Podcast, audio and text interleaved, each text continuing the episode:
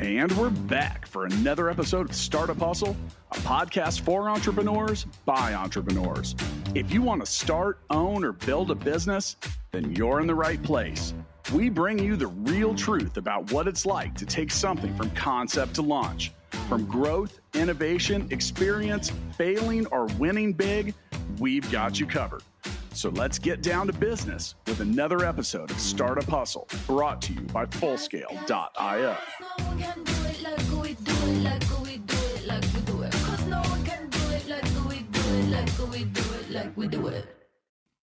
And we're back, back for another episode of Startup Hustle. Matt DeCoursey here to have another conversation I'm hoping helps your business grow.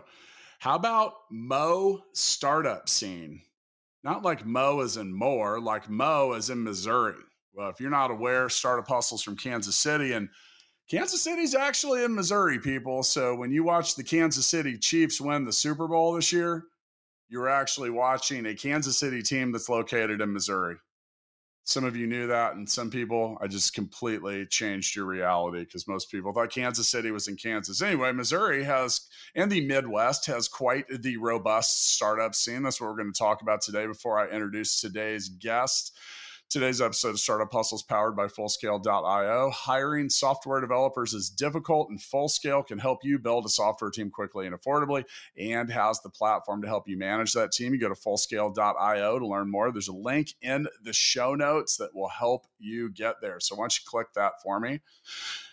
And I will, while you do that, I'll let you know that with me today, I've got Brett Calhoun. He is back. He's been on the show before. He is the managing director and partner at Scale VC, which is a Scale VC is an accelerator fund and venture studio that invests in monetary and social capital in early stage tech founders and companies who are strengthened by the struggle. So much to talk about. Brett, welcome back to Startup Hustle. Thanks for having me on, Matt. It's good to be back. You know, we uh, as we discussed Mo startup scene. You like what I did there? I did. Yeah, super clever, right? Yeah, it gets into our uh, Mo SW Missouri Startup Weekend coming up soon too. well, let's talk about that for a second. Is that now that's actually about to occur? I think that's going to maybe already have happened by the time this comes out. Yeah, this this upcoming weekend, March 10th. Um, the the quick on Missouri Startup Weekend is essentially you can launch a startup in 54 hours with resources to actually make that dream come to life and meet the uh, the talent, the mentors, advisors, potential investors. And if you win, uh, you get free legal formation. You get a month of PR. You get uh, accepted into Scale's next cohort, which we can talk into about in a minute with a potential investment. Um, so it's a it's a great opportunity for any entrepreneurs across Missouri, Kansas, and beyond.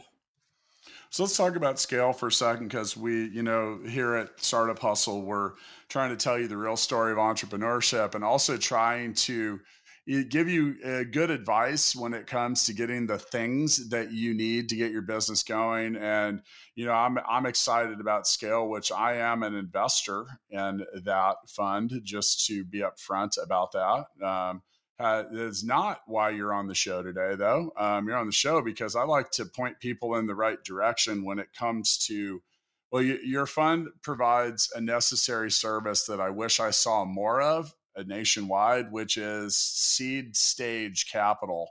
So, why don't you give us a little bit of background about that, sir? Yeah, so I, I think it's good to start with the origin story on scale, um, why we're in Columbia, Missouri, and, and start there. So, uh, my partners in Scale started a company called Equipment Share back in 2015. They went through Y Combinator, ultimately decided to keep the company in Columbia, Missouri. Uh, fast forward today, it's you know roughly it's it's multi-billion in revenue. It's a top 25 YC company. You know they'll they'll probably go public in the near future, but extremely successful founders, humble people, um, great to work with.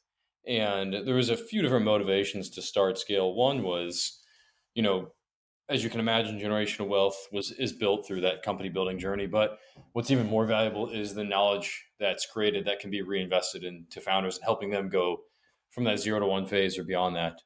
Um, and so scale is really an investment arm to make a material impact in early stage founders. Um, other motivations were every investor passed on equipment share back in 2015 locally. So a half a billion dollars was lost here that went to the coastal investors.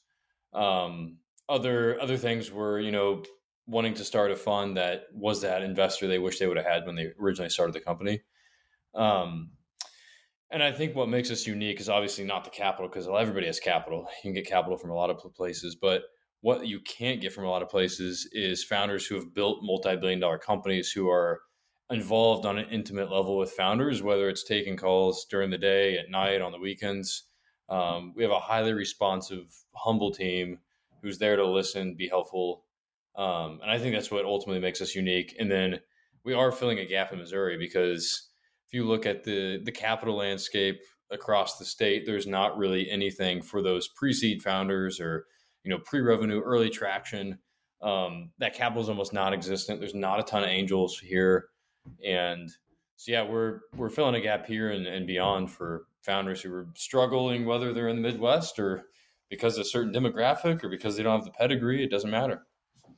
Now, with that at scale, though, and we should clarify this: like listeners from all over, not just Missouri, can apply and participate. So there's a link in the show notes for that.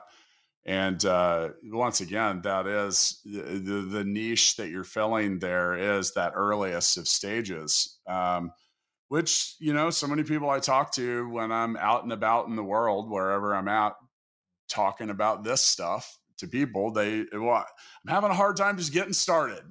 Well, that's what I like about your fund. That's also why I participated and became a an LP there. It's fancy, fancy terms there, and you know, also I'll be I'll be participating in your uh, your uh, uh, mentoring program. And as you mentioned, like the sometimes sometimes what what's worth more, the money or the advice and input, or sometimes an introduction. Who knows, man? But that's there's a lot of valuable things there. So you know, like what, how many? Let's talk about the last like cohort you did, and I think you have a you know go go to the Scale VC site because you know people are going to listen to this long long into the future, and there's always something coming up you know like so if you're listening to this episode and you're like oh i probably missed it because it's an older episode no you probably didn't you just need to get on board with another thing so, you know, what like for some of the cohorts that have run recently, like what is what does that look like?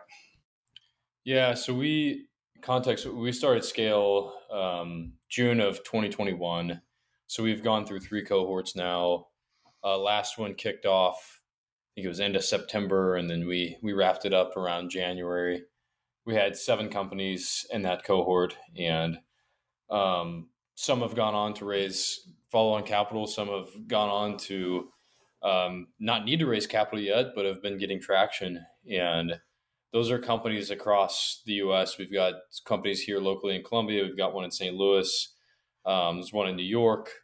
We got one in Palo Alto. So we're fully across the U.S. and every single company is in a different industry as well, uh, which makes you know the job fund as being an agnostic fund. Um, because and the, the, the reasoning behind being agnostic is that we're hyper focused on the people when we're making investments. So we start with looking at on a personal level, what are your traits, habits, characteristics that would make you a successful founder? What is your chip on the shoulder? What is your personal connection, passion? Why are you going to persevere through this? And then we do look at, I mean, other things that are important is obviously how do you articulate what you're doing?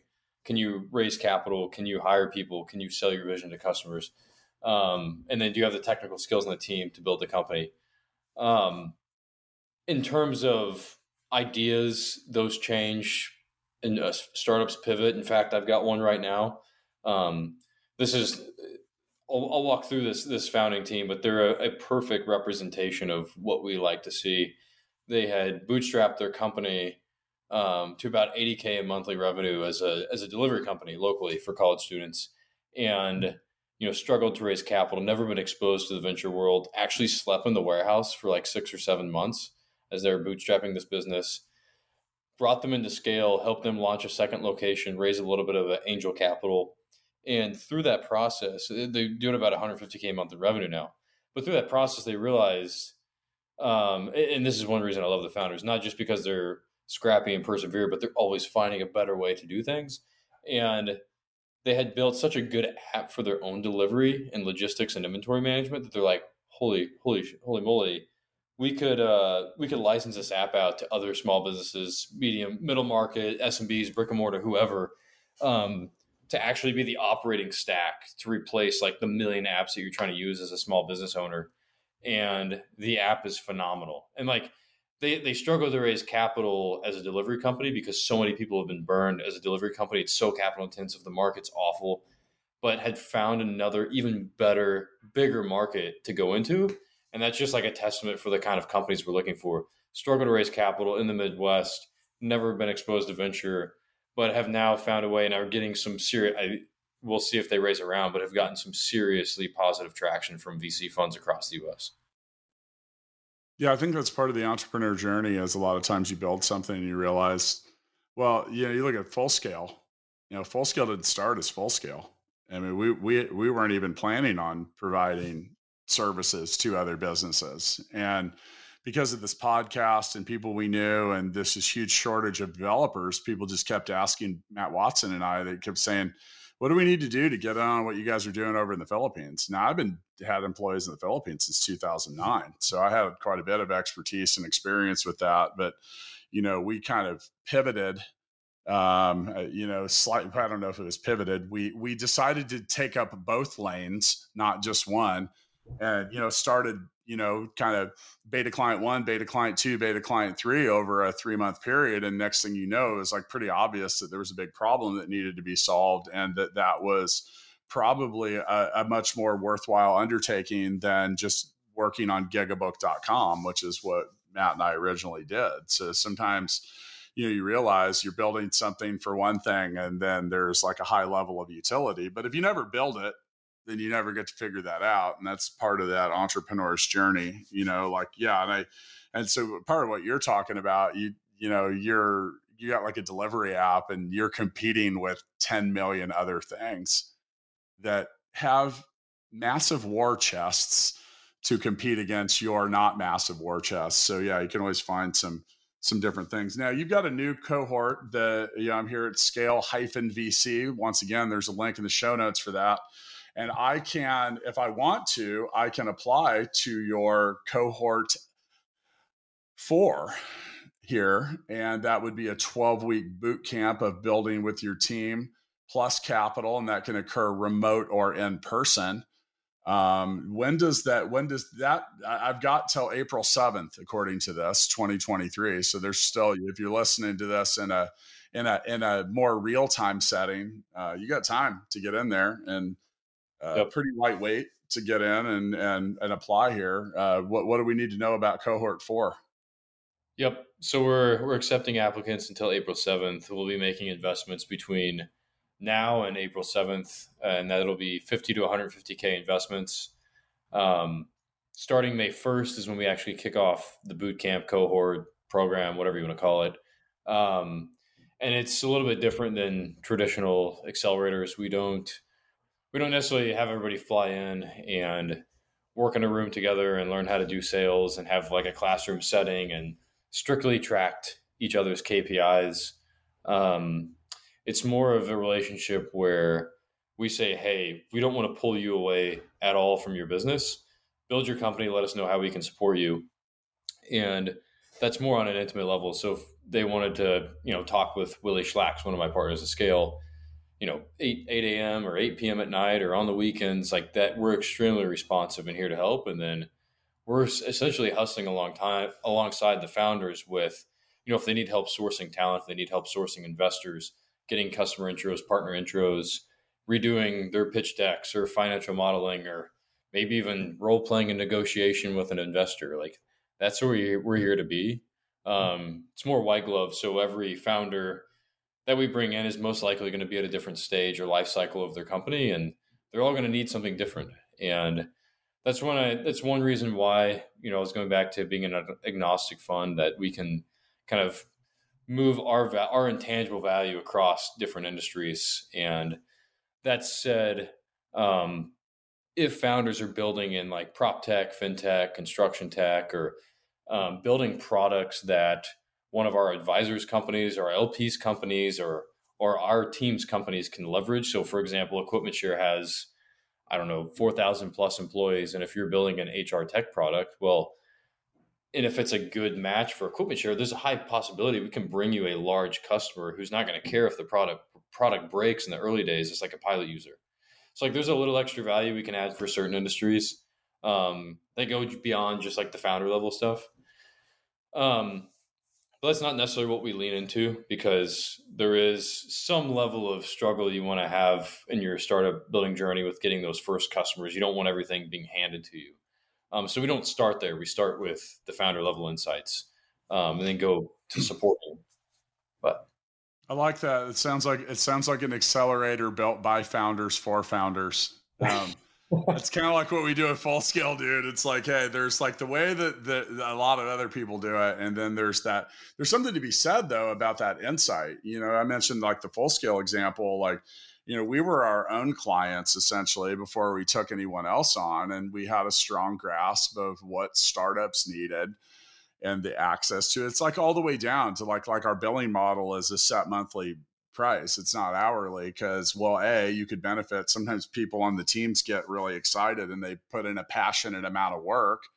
Okay, but it's also just about knowing that you need to have a predictable billing and expense model you know, not something that's all over the place or, and, you know, and creating like a thing where, you know, you like, we don't do any project work because we have a firm belief that founders need to have their sleeves rolled up and be involved in the process. And, you know, some people want to be a tech company and then they hire a company to, at a set rate to give them a product and hand it over to them like all these months later and you don't end up knowing any you don't know shit about what you've built at that point. And you also don't have a whole lot of insight or I don't know, you there's 10 million things that you're going to change your mind about on the way from conception to launch.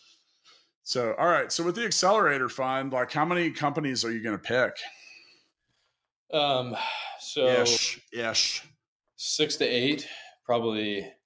It, it, it depends on how much we're offering companies too, because obviously we have a finite amount of capital we also have a finite amount of time and there's a you know certain level if you pick too many companies it kind of s- spreads our team too thin so yep. six to eight companies um, i would i would assume six we've got one already locked in and i think we've got an offer on the way here pretty soon to another company so if you're listening to this on march 22nd i think when the episode's coming out you should probably apply pretty quick yeah, and you get that in there, and I mean, I'm looking at I'm looking at what it takes to sign up. I mean, it's it's obviously an application. I like that. I like that. There's so you'll also do one of my favorite things, which is the disc personality assessment.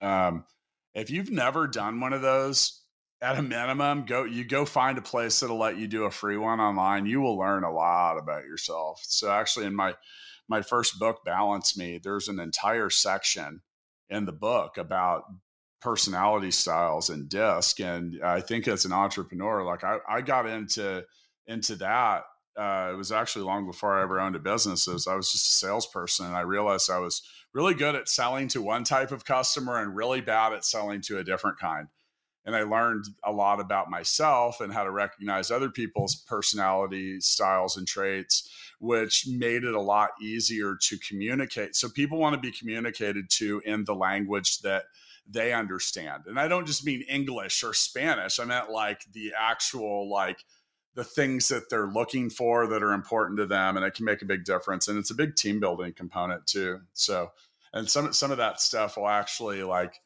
remind you of the shit you shouldn't be doing. Like I am not a always during the process of building stuff i'm not always incredibly detail oriented although i do think the details are important, but that comes with my personality style because I move really fast, which yep. means I probably wouldn't be a good accountant because I won't stop and look for that missing 25 cents. I will just write it off, which is like, a, for me, feels efficient. And for uh, accountants, it just makes them angry. Yeah. So, so I, I, I, quickly realized that I, um, I actually started out, I went to undergrad for accounting. I got the CPA and then I did an internship in public accounting, quickly realized that, you know, it was, it was maybe that wasn't for you projects, but yeah, it wasn't for me. I am not the detail oriented person because I'm always trying to move a million miles an hour. Um, I mean, details matter.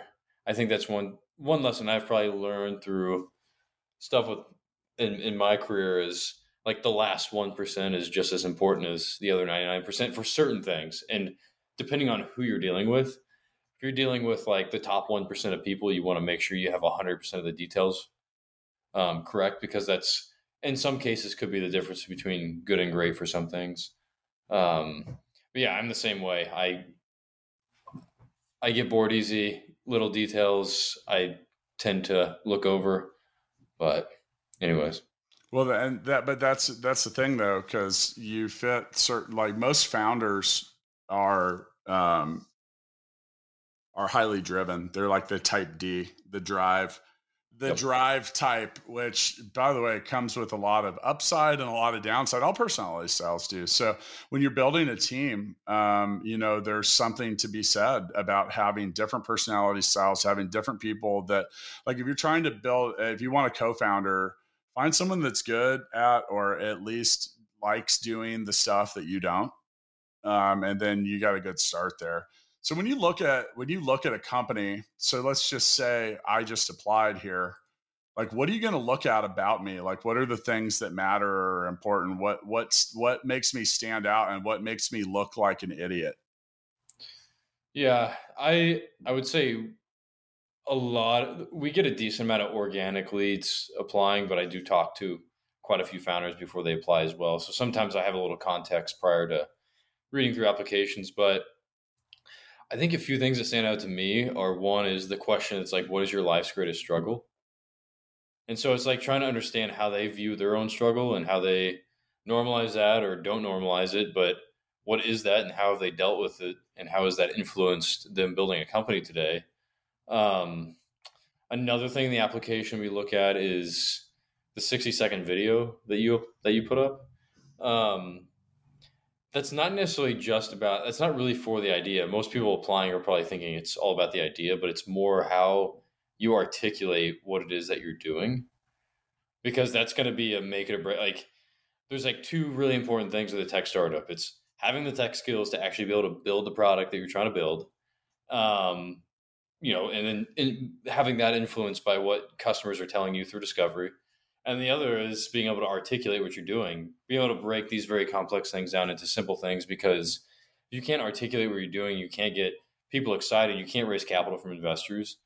You're going to have struggle to hire people because in the early days, you got to hire people at below market rates and sell the vision of your company because you're essentially paying them with the equity that could be worth something in the future.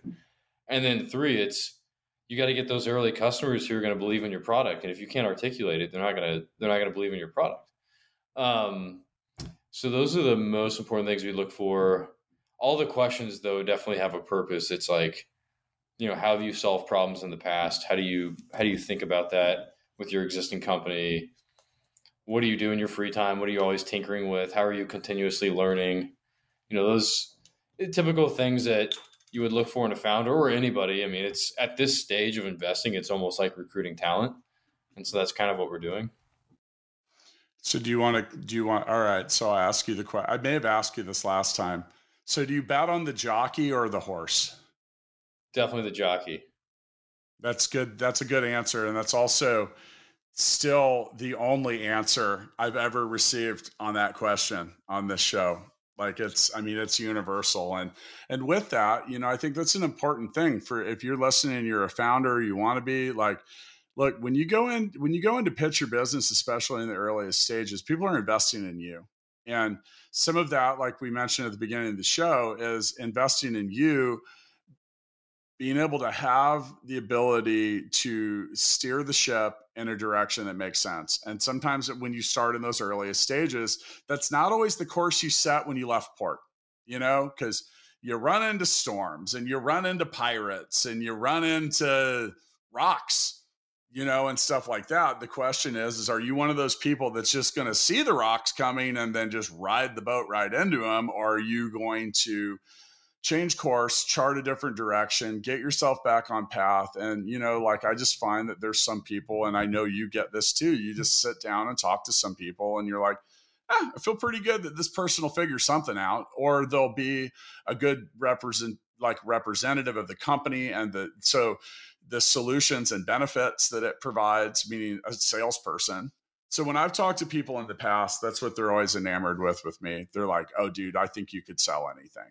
I think you could promote anything. I think you could hype or market anything." Well, yeah, there's, but that you know that that's a great thing but you still have to be able to build something but i run into too many people that are great at building shit and suck at selling it i'm sure you get run into that a lot like yes. talk to people and i'm like you guys are brilliant at building software and they're not even making an attempt to sell or market it and i'm like what do you uh, well we're waiting until we've built it okay well then you're going to die on the vine because you've waited too long like you should start being read you should you should be if you haven't already started selling what it is that you do as you're starting the company, then you're probably waiting too long. Yeah, I mean it's it's really hard to find the the ones who are really good on the business side, being able to sell, articulate, also have technical skills on the team, and then can also execute. Like, you know, there's a lot of founders that can put together a beautiful plan about what's going to happen in the future, but if you can't execute on it, it's it's meaningless. It's worthless. Yeah. Yeah, and, and, you know, I tell people all the time. that so another thing I get is like, "Oh, you're an ideas guy." Well, yeah, ideas aren't worth shit.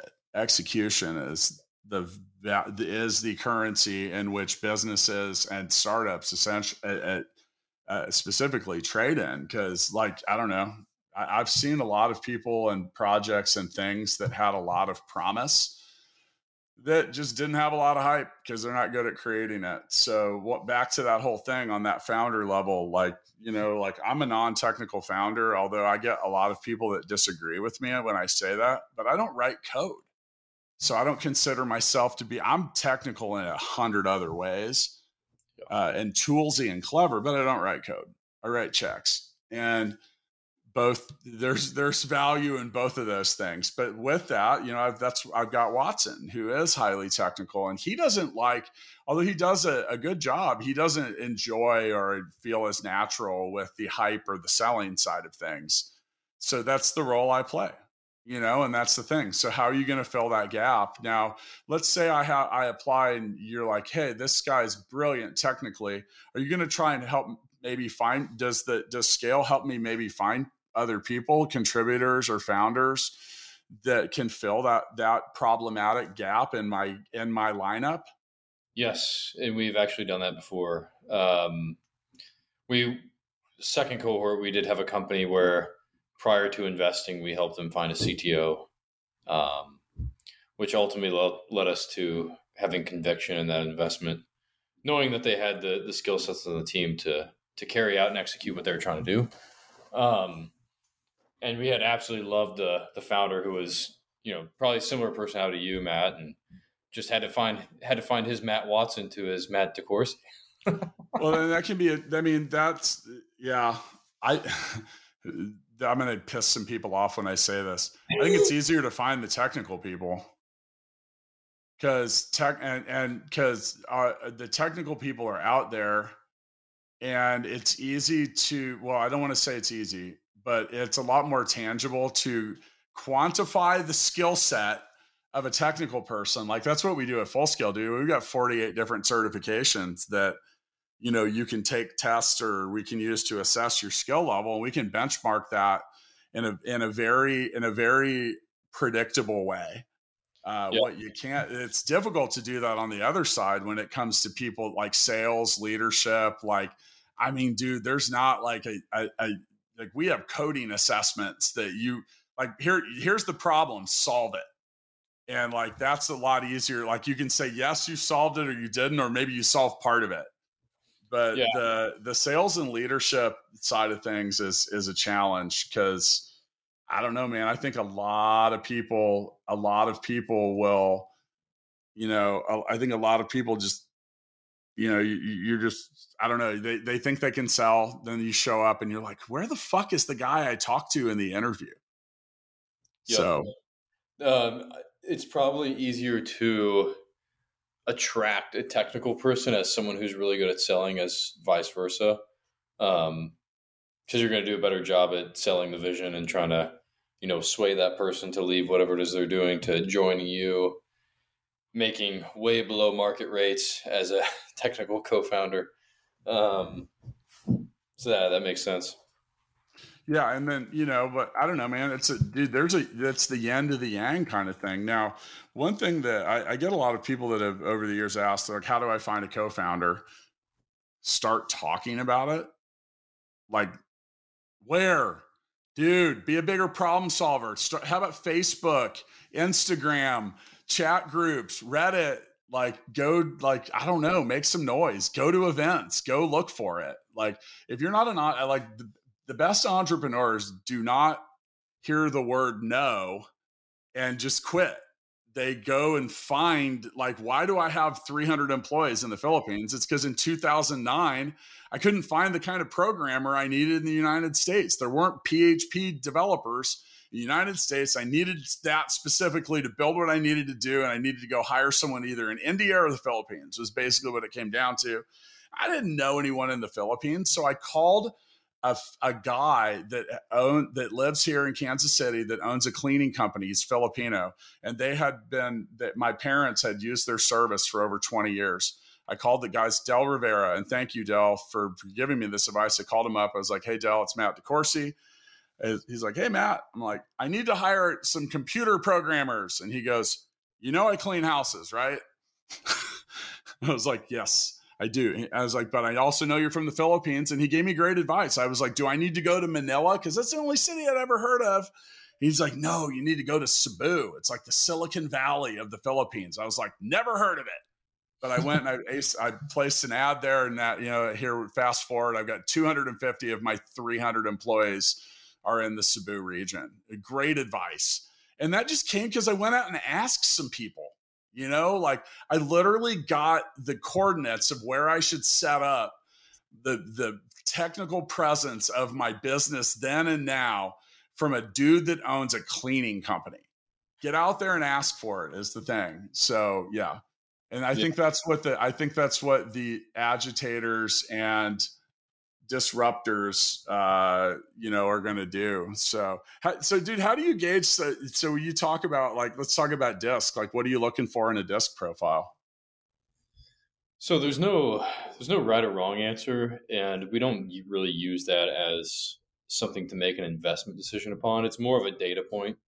Um and it's really useful too prior to doing so we do like applications and we have interviews it's very um, beneficial to do prior to the interview because you can understand, you know, how somebody kind of operates from a personality perspective prior to digging into how they're thinking about the customers and building their company. So you can phrase questions in a certain way. So say, you know, somebody with a high D profile with low everything else, you might want to dig into how they're thinking about their customers and the detail they're thinking about them, because that could be something they're missing. Um, yeah. Or those, those people will also be really hard drivers like they, their commentary doesn't always land well with introverts and in a tech company that could be a problem because most uh, like developers are more uh, uh, along the line on the on the well if we have to go type a or type b which isn't true a DISC format but uh, they're more usually more type b introverted.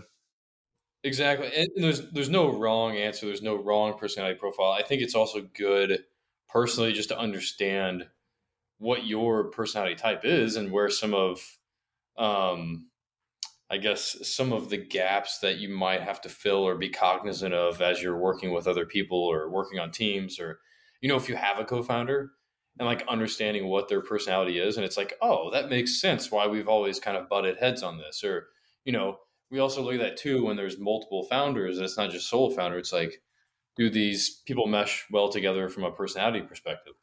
Um, those yeah. things are very important. It's, I mean, uh, yeah, I, one of the first companies we had invested in or had looked at investing in when we first started Scale, yeah, personality profiles kind of collided right before you know making an investment decision. The founders split, and as yep. so it, it it is important. I mean, we don't necessarily make investments because of someone's personality, but it's it helps us work with teams, helps us gauge you know ways to to frame our questions and how to how to look at them from a different lens. Well, and I think one of the things that people kind of overlook, they think, oh, their personality styles are similar, they'll get along. Wrong. you have two high like highly driven people they'll either like form a superhero voltron kind of thing and take over the planet or they will just kill each other it's most likely the latter so yeah yeah yeah and i'm right about that communication thing because i run into that myself and that's part of what i've had to like you know on some days um, you know i have to remind myself that that my while I consider my direct my direct and candid way of communicating to be efficient and appreciated, not everybody does. So, you know, it's like you kind of get into that. Now, with that though, I, I do love the drive component because especially in a founder, because that's a go, go, go. Like those, yeah. there's usually like like I mean, there's a high correlation. Like, okay, so the the these personality assessments, and they're not a test, people. It's an assessment or just a measuring stick because there's no right or wrong personality type. All it's going to do is give you some insight about. So, w- with your own personality type, when you're under stress or pressure, which you will be as an entrepreneur, you're or you're tired, um, your worst traits are going to show up. Yep.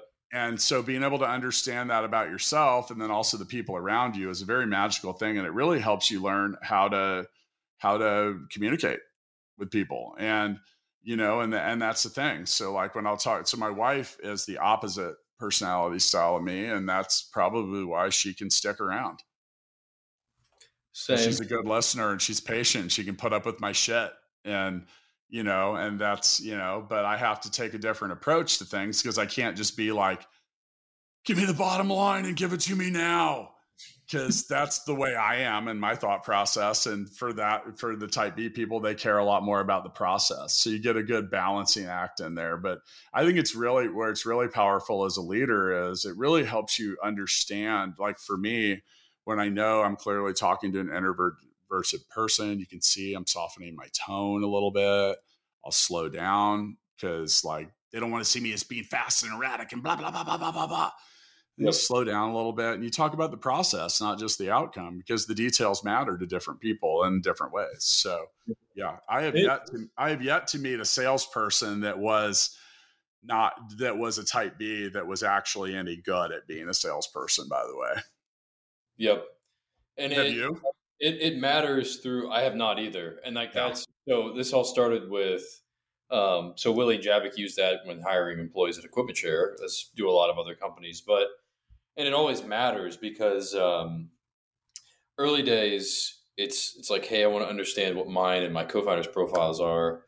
But as you get beyond like the seed stage phase, the importance of the company is shifted from the founding team to the culture and the employees and then the longevity of a company so like one of the reasons i would and i would assume william Jabbok would probably agree with this the success of equipment share is because they were they managed to be really really good at hiring the right people.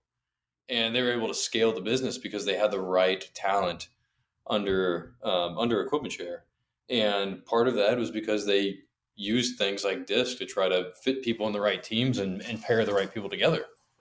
Yeah yeah, it's definitely a good tool in that regards. All right, so here we are. We're at the end of another episode of Startup Hustle, which was powered by Fullscale.io, helping you build a software team quickly and affordably. Look, if you want to learn more about how you can participate, seek investment, get involved on any on a number of different levels, whether you are here in the Kansas City area which is where Startup Hustle is for those that didn't know that. But you can get involved from anywhere in this. Go to scale-vc.com. There's a link for that in the show notes. Brett, what do you want to say on the way out?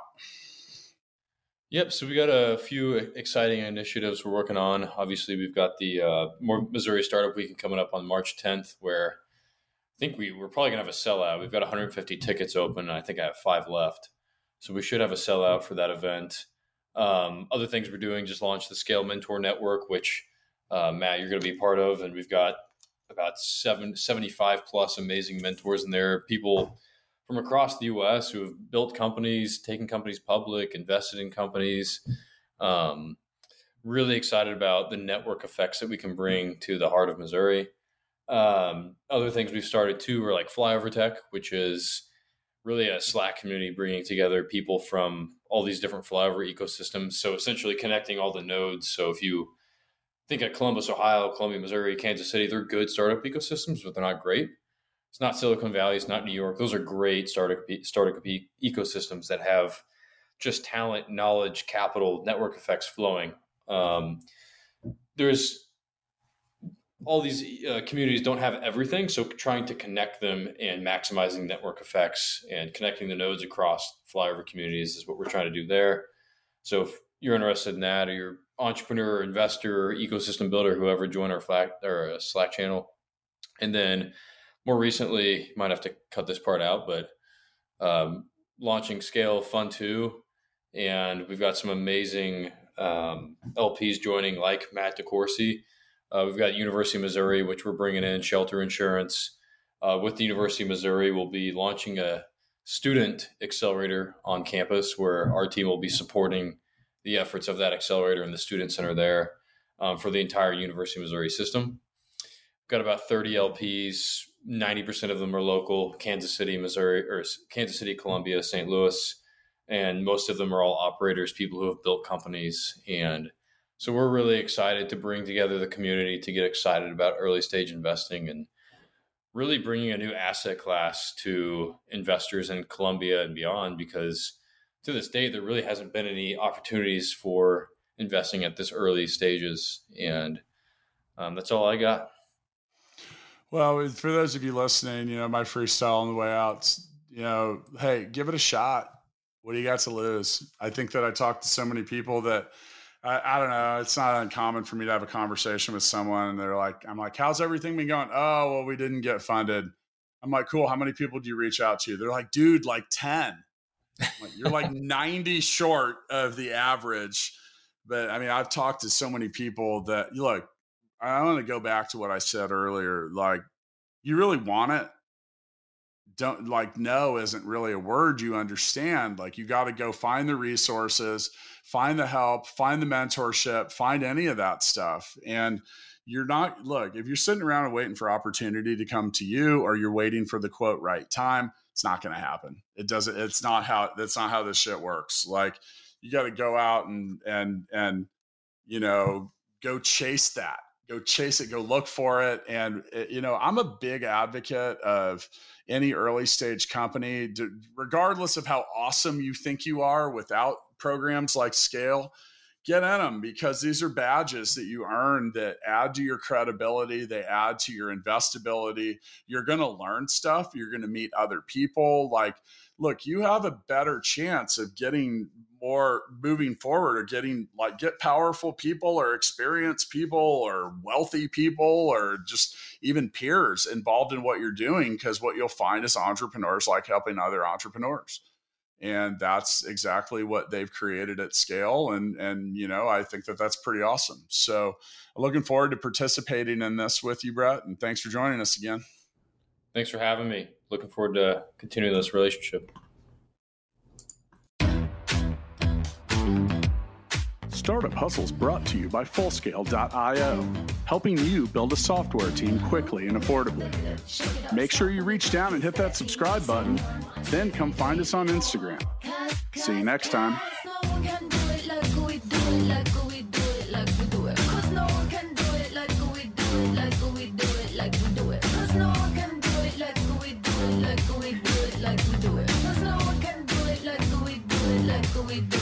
We do it.